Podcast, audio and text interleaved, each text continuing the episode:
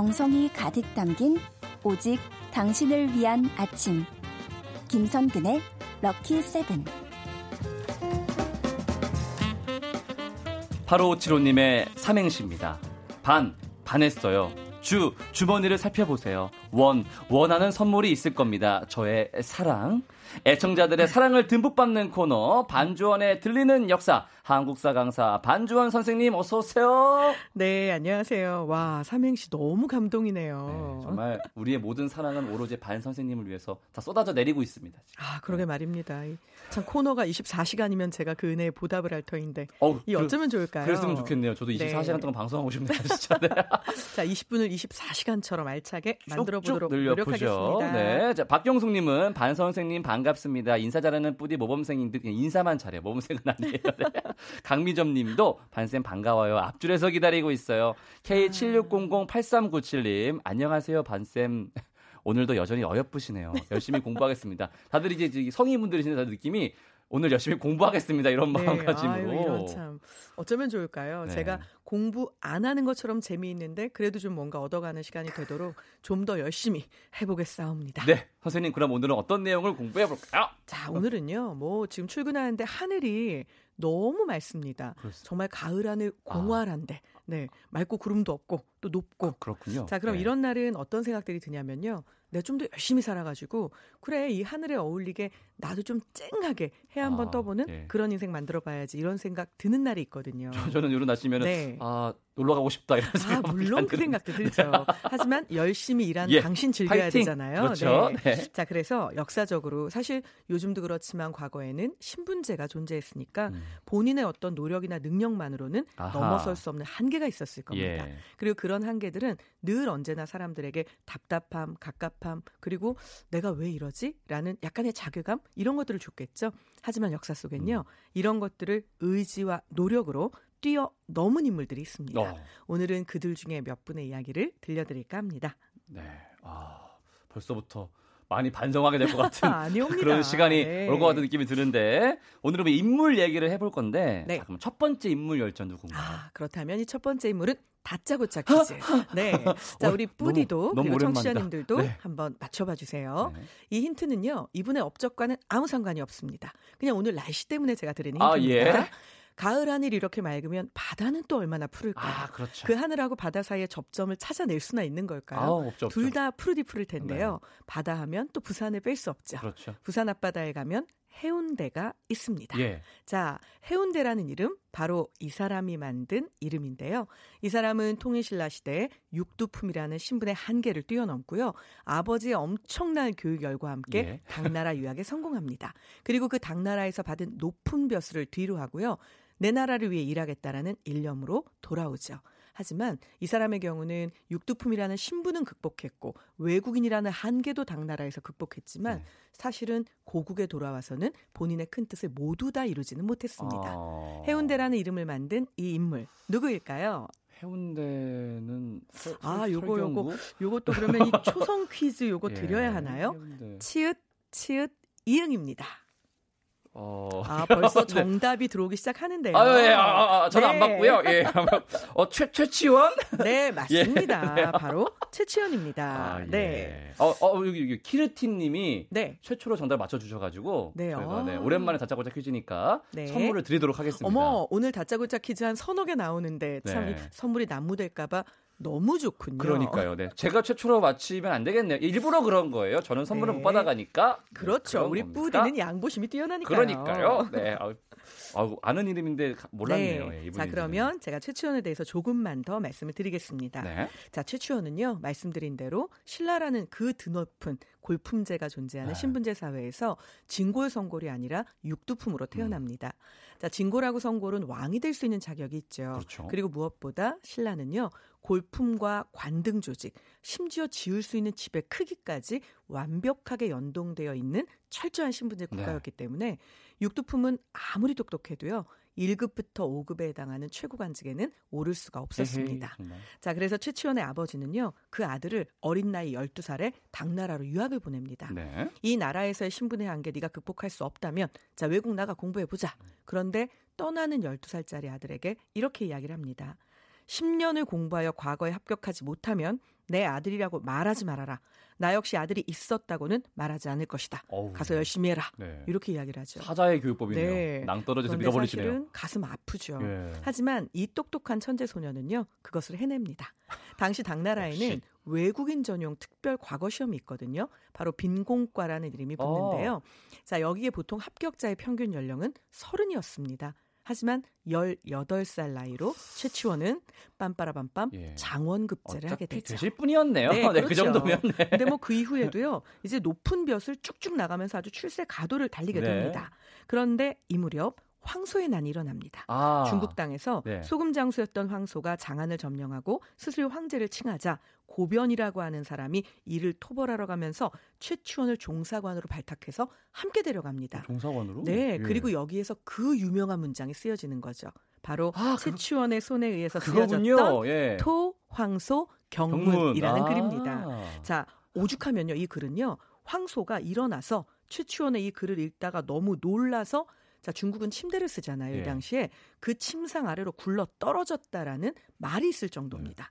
그래서 당시에 이제 뭐 장안 땅에 아주 쨍하게 어떤 얘기가 돌았냐면 황소의 난을 격퇴한 것은 칼이 아니라 최추원의 글이다. 이 말을 중국인들도 모두 할 정도였으니까 이야. 최추원 정말 대단한 인물인 거죠. 중국에 그냥 계셨 어도 괜찮았을 그러게요. 텐데. 예. 정말, 네. 하지만 사실 이제 여러 가지 한계가 물론 있었겠죠. 네. 신분의 한계도 있었을 그렇겠죠. 거고 또 외국인이라는 한계도 음. 있었을 거고 하지만 그거보다 더 컸던 것은요.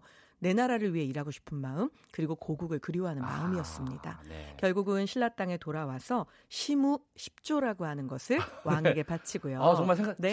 들었, 들었던 내용들 하나하나 다 그렇죠. 생- 생각나고 있어요. 네, 이 열 가지는 꼭 좀 합시다. 네. 그럼 정말 우리나라 좋아질 겁니다. 하지만 이것은 결국 귀족들의 반대에 그렇죠. 부딪혀서. 예 묻혀지게 되는데요. 음. 자 마음이 아마 슬펐을 겁니다. 그래서 결국 은둔을 결심하고 경주, 남산, 강주, 합천, 청량사, 지리산의 쌍계사 그리고 동네 바로 부산 지방까지.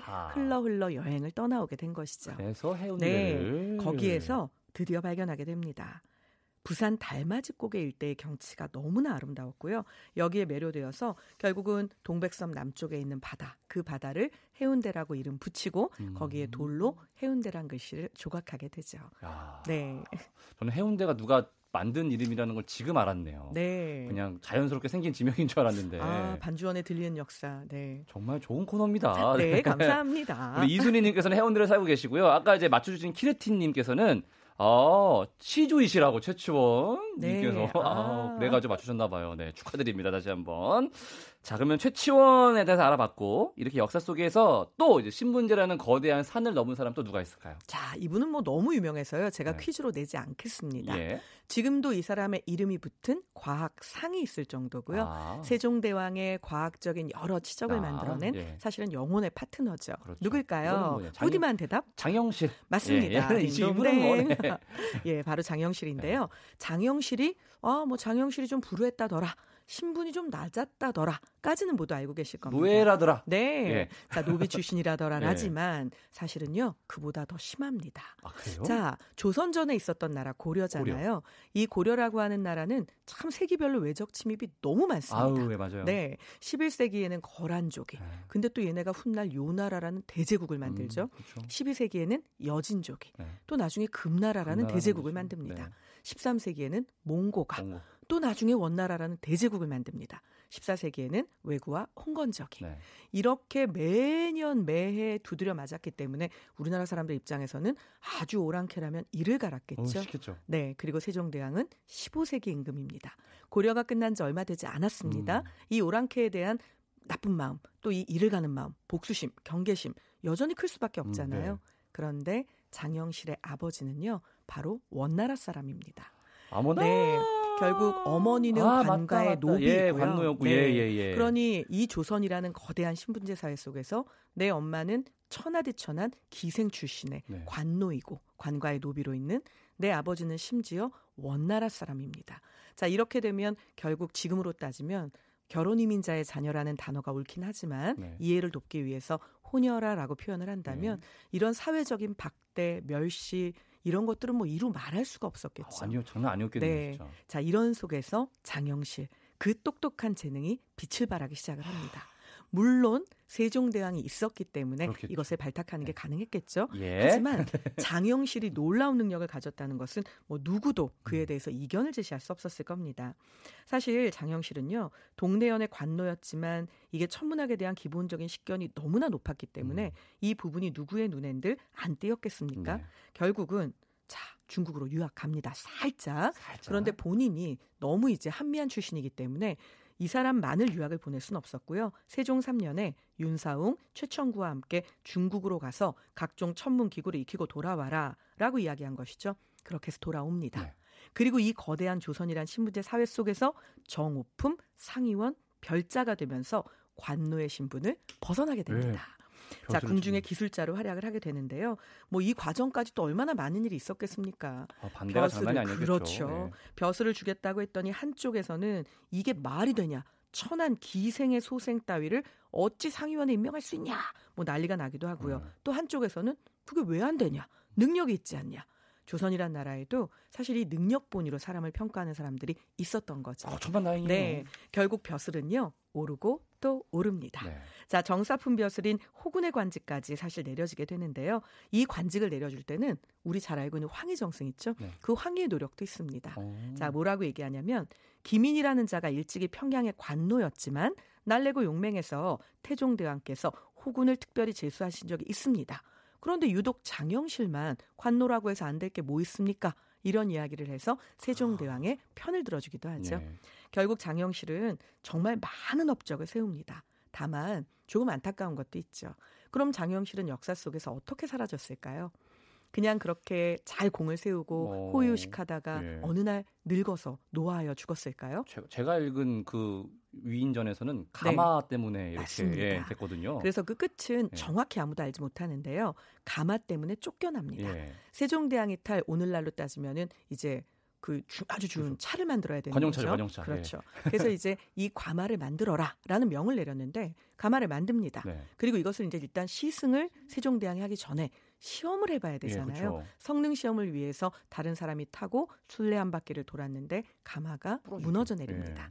자, 세종대왕이 다친 것은 아니지만 타진 않았지만 음. 이것은 왕이 탈 물건이었기 때문에 왕의 몸에 상처를 낸 것과 다름없다.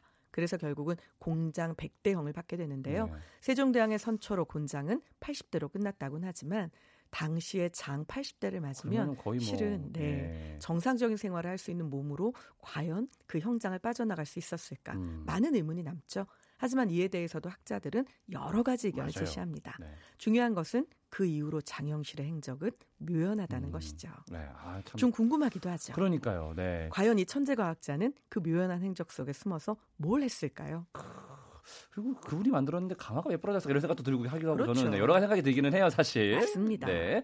자 노래 한 곡 듣고 수업 이어가겠습니다. 버기의 맨발의 청춘.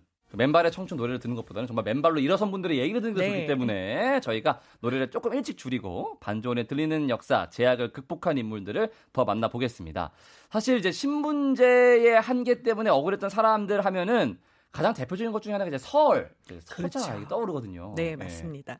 사실 이제 서울 이야기 잠깐 들어가기 전에 방금 그런 말씀하셨잖아요. 네. 맨바닥에서 일어난 사람들의 이야기를 듣고 싶다. 그렇죠. 근데 제가 오늘 청취자님들하고 같이 함께 좀 안타까워해야 될 것은 정말 맨바닥에서 일어난 사람이 많았을 겁니다. 예. 그런데 역사는요, 그런 소시민의 이야기를 일일이 다 기록하기에는 음. 사실 문자가 만들어진 것도 얼마 안 됐고, 네. 또 워낙 종이도 비쌌고, 벼루하고 먹도 한계가 있었기 예. 때문에, 아, 그런 이야기들 정말 많이 남아 전했다면 얼마나 좋았을까요? 자, 지금부터 제가 해드릴 서울에 대한 이야기도요, 당시에는 물론 능력 대비 차별받는 인물이었습니다. 네. 다만 이런 얘기하고 싶은 분도 계실 거예요. 그래도 그 서울들 중에 음. 업적을 남긴 사람은 최소한 아버지는 있는 양반 아니었습니까? 양반집 예, 서울. 맞습니다. 네. 그것도 맞는 이야기고요. 하지만 신분제 사회 속에서 서울은 우리가 생각하는 것 이상으로 고통받았을 겁니다. 음. 자, 서얼이라는 말은요. 서자 플러스 얼자의 줄임말입니다. 네. 서자는 아버지는 양반인데 어머니가 첩인 거죠. 그렇죠. 그런데 어머니의 신분이 양인, 자유민입니다.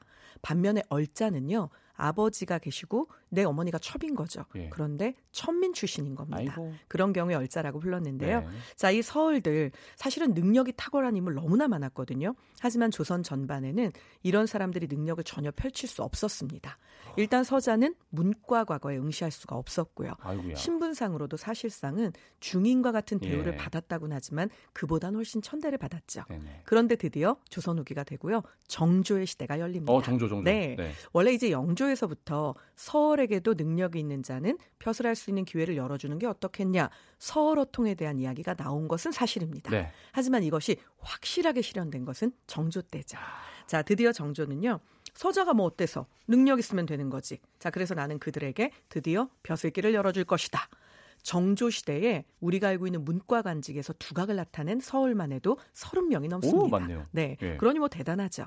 자, 이 서울 가운데 드디어 오늘의 두 번째 다짜고짜 퀴즈를 아, 내드리겠습니다. 아 갑자기 또 나오는 건가요? 네. 예. 우리 뿌디와 함께 청취자 여러분도 한 번쯤 생각해 봐 주세요. 아, 자, 이 인물은요. 예. 사실은 우리한테 너무나 친숙한 어떤 책의 제목을 지은 인물입니다.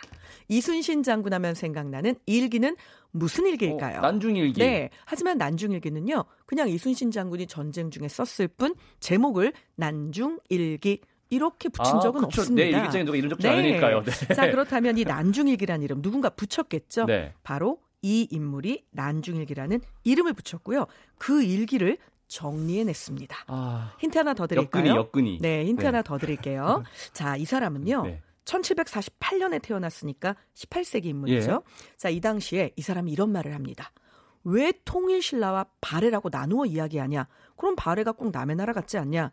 그러니 통일신라와 바레라고 이야기하지 말고 예. 그냥 남쪽의 국가 하나, 북쪽의 국가 하나, 우리 민족이 만든 국가가 두 개니까 남북국 시대라고 아, 시대. 부르는 것이 어떻겠냐? 예. 바레고라는 책에서 이런 주장을 하기도 하죠. 참, 자, 초성 가르쳐 드릴까요? 참 주변은 다 아는데 지금 이응 디귿 기억입니다. 누굴까요?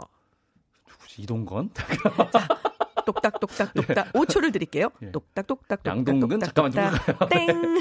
바로 유득공입니다. 아 유득공. 네. 아 모르는 그렇죠. 분이에요. 네. 이 유득공이라는 분이요. 사실은 조선 후기 아. 북학파 계열의 실학자로는 네. 워낙 유명한 사람입니다. 방금 말한 것처럼 바레고라는 역사책을 써서요. 예. 바레가 우리 역사라는 사실을 조선 시대에 이미 우리 안으로 확 끌어들여서 음. 남북국 시대라는 단어를 만들어냈죠. 그리고 이 분이요. 바로 난중일기의 제목을 붙인 인물입니다. 그렇군요. 그런데 서울 출신입니다. 아하. 자, 그래서 유득공은요. 서자 출신으로 어린 나이에 사실 부친도 일찍 돌아가십니다. 어떻게요? 그러니 아버지 돌아가셨죠. 심지어, 예. 거기다가 나는 서자죠. 집안에 재산이 많은 것도 아니죠. 사회적인 멸시와 편견은 너무나 심하죠. 음. 그러나 학문에 대한 끈을 놓지 않습니다. 물론 그에게도 후원자가 있었습니다. 음. 바로 작은 아버지였는데요. 예. 하지만 뭐 후원해 준다고 모두 다 이런 성과를 내는 것은 아니죠. 네. 자, 유득공 서울 출신임에도 불구하고 문장가로 출발해서 당대 최고의 시인으로 그리고 역사가로 본인의 자리를 확실하게 역사 속에 써 넣었습니다.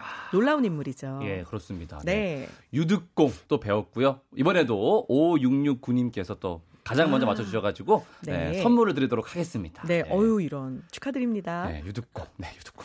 이제 안 까먹어야지. 네. 이응 디귿기. 그렇다면 요 마지막 문제는요. 또 있어요? 네, 청취자님들께는 드리지 않겠습니다. 예. 아. 뿌디에게만 주는 아. 다짜고짜 퀴즈입니다. 오늘 되게 힘드네요. 네.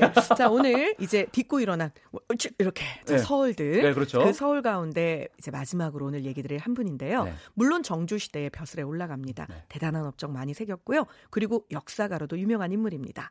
이 사람에 대한 힌트는 한 가지만 드리겠습니다. 북학이라는 책을 저술한 어. 조선 후기 실학자의 거두 그리고 서자 출신 유명인이죠. 누구일까요? 아, 정말. 비읍 지읒 기억입니다. 박재 가. 맞습니다. 와, 우리 뿌디는요. 예. 우리 뿌디는 머릿속 어딘가에 다 들어있어요. 어딘가에 네, 칭찬합니다. 박재관님, 아, 드디어, 예. 네, 이 박재가는요. 휴, 네. 서울 출신이면서도 사실은 워낙에 뭐 유명한 조선 후기 지식인이고 또 실학자의 한 명인데요. 이 사람이 갖고 있는 특이한 기록이 하나 있습니다. 네. 조선 시대 후기의 실학자 하면 북학파고 이들은 청나라의 좋은 것은 배워야 한다 라는 네. 주장을 음. 하잖아요. 조선 후기 실학자 가운데 실제 중국 땅을 가장 많이 다녀온 기록을 보유하고 있는 인물이 바로 이 박재가입니다. 예. 네. 자, 박재가는 북학이라고 하는 책을 쓰게 되는데요. 이 책의 내용은 우리가 잘 알고 있는 연암 박지원 있죠? 아, 박지원. 여라 얘기를 아, 지었던 예. 그 박지원이 지었던 주장했던 내용과 너무나 유사합니다. 그리고 이 박재가의 북학기에서 박재가가 이런 유명한 얘기를 합니다. 예. 소비만이 미덕이 아니고 절약만이 미덕이 아니고 이 두 가지가 병행이 돼야 하는데 우와. 우리는 너무 절약만 강조한다. 네. 적절하게 소비를 해줘야 경제가 활성화되고 그 경제가 활성화돼야 우와. 결국은 경제 발전이 이루어진다. 지금으로 따지면요 내수를 아닌데요? 진작시켜서 예. 결국은 공급이 아닌 수요를 통해 경제를 활성화하자는 참 현대적인 경제를 그러니까요. 주장했던 인물이기도 하죠. 그 시대에 이렇게 생각했다는 네. 게좀 대단한 것 같습니다. 맞습니다. 정말로. 네. 자 오늘은 우리가 본받을 만한 인물들의 얘기 최치원, 유득공, 박재가 기억하면서 네 어, 끝내보겠습니다. 이 네. 코너만 따로 다시 들으실 수 있으니까요. 검색창이나 너튜브 팟캐스트에서 김성근의 럭키세븐 검색해 보세요. 네. 선생님, 오늘 수업도 너무너무 감사합니다. 안녕히 가세요. 네, 감사합니다. 저희는 광고 듣고 올게요.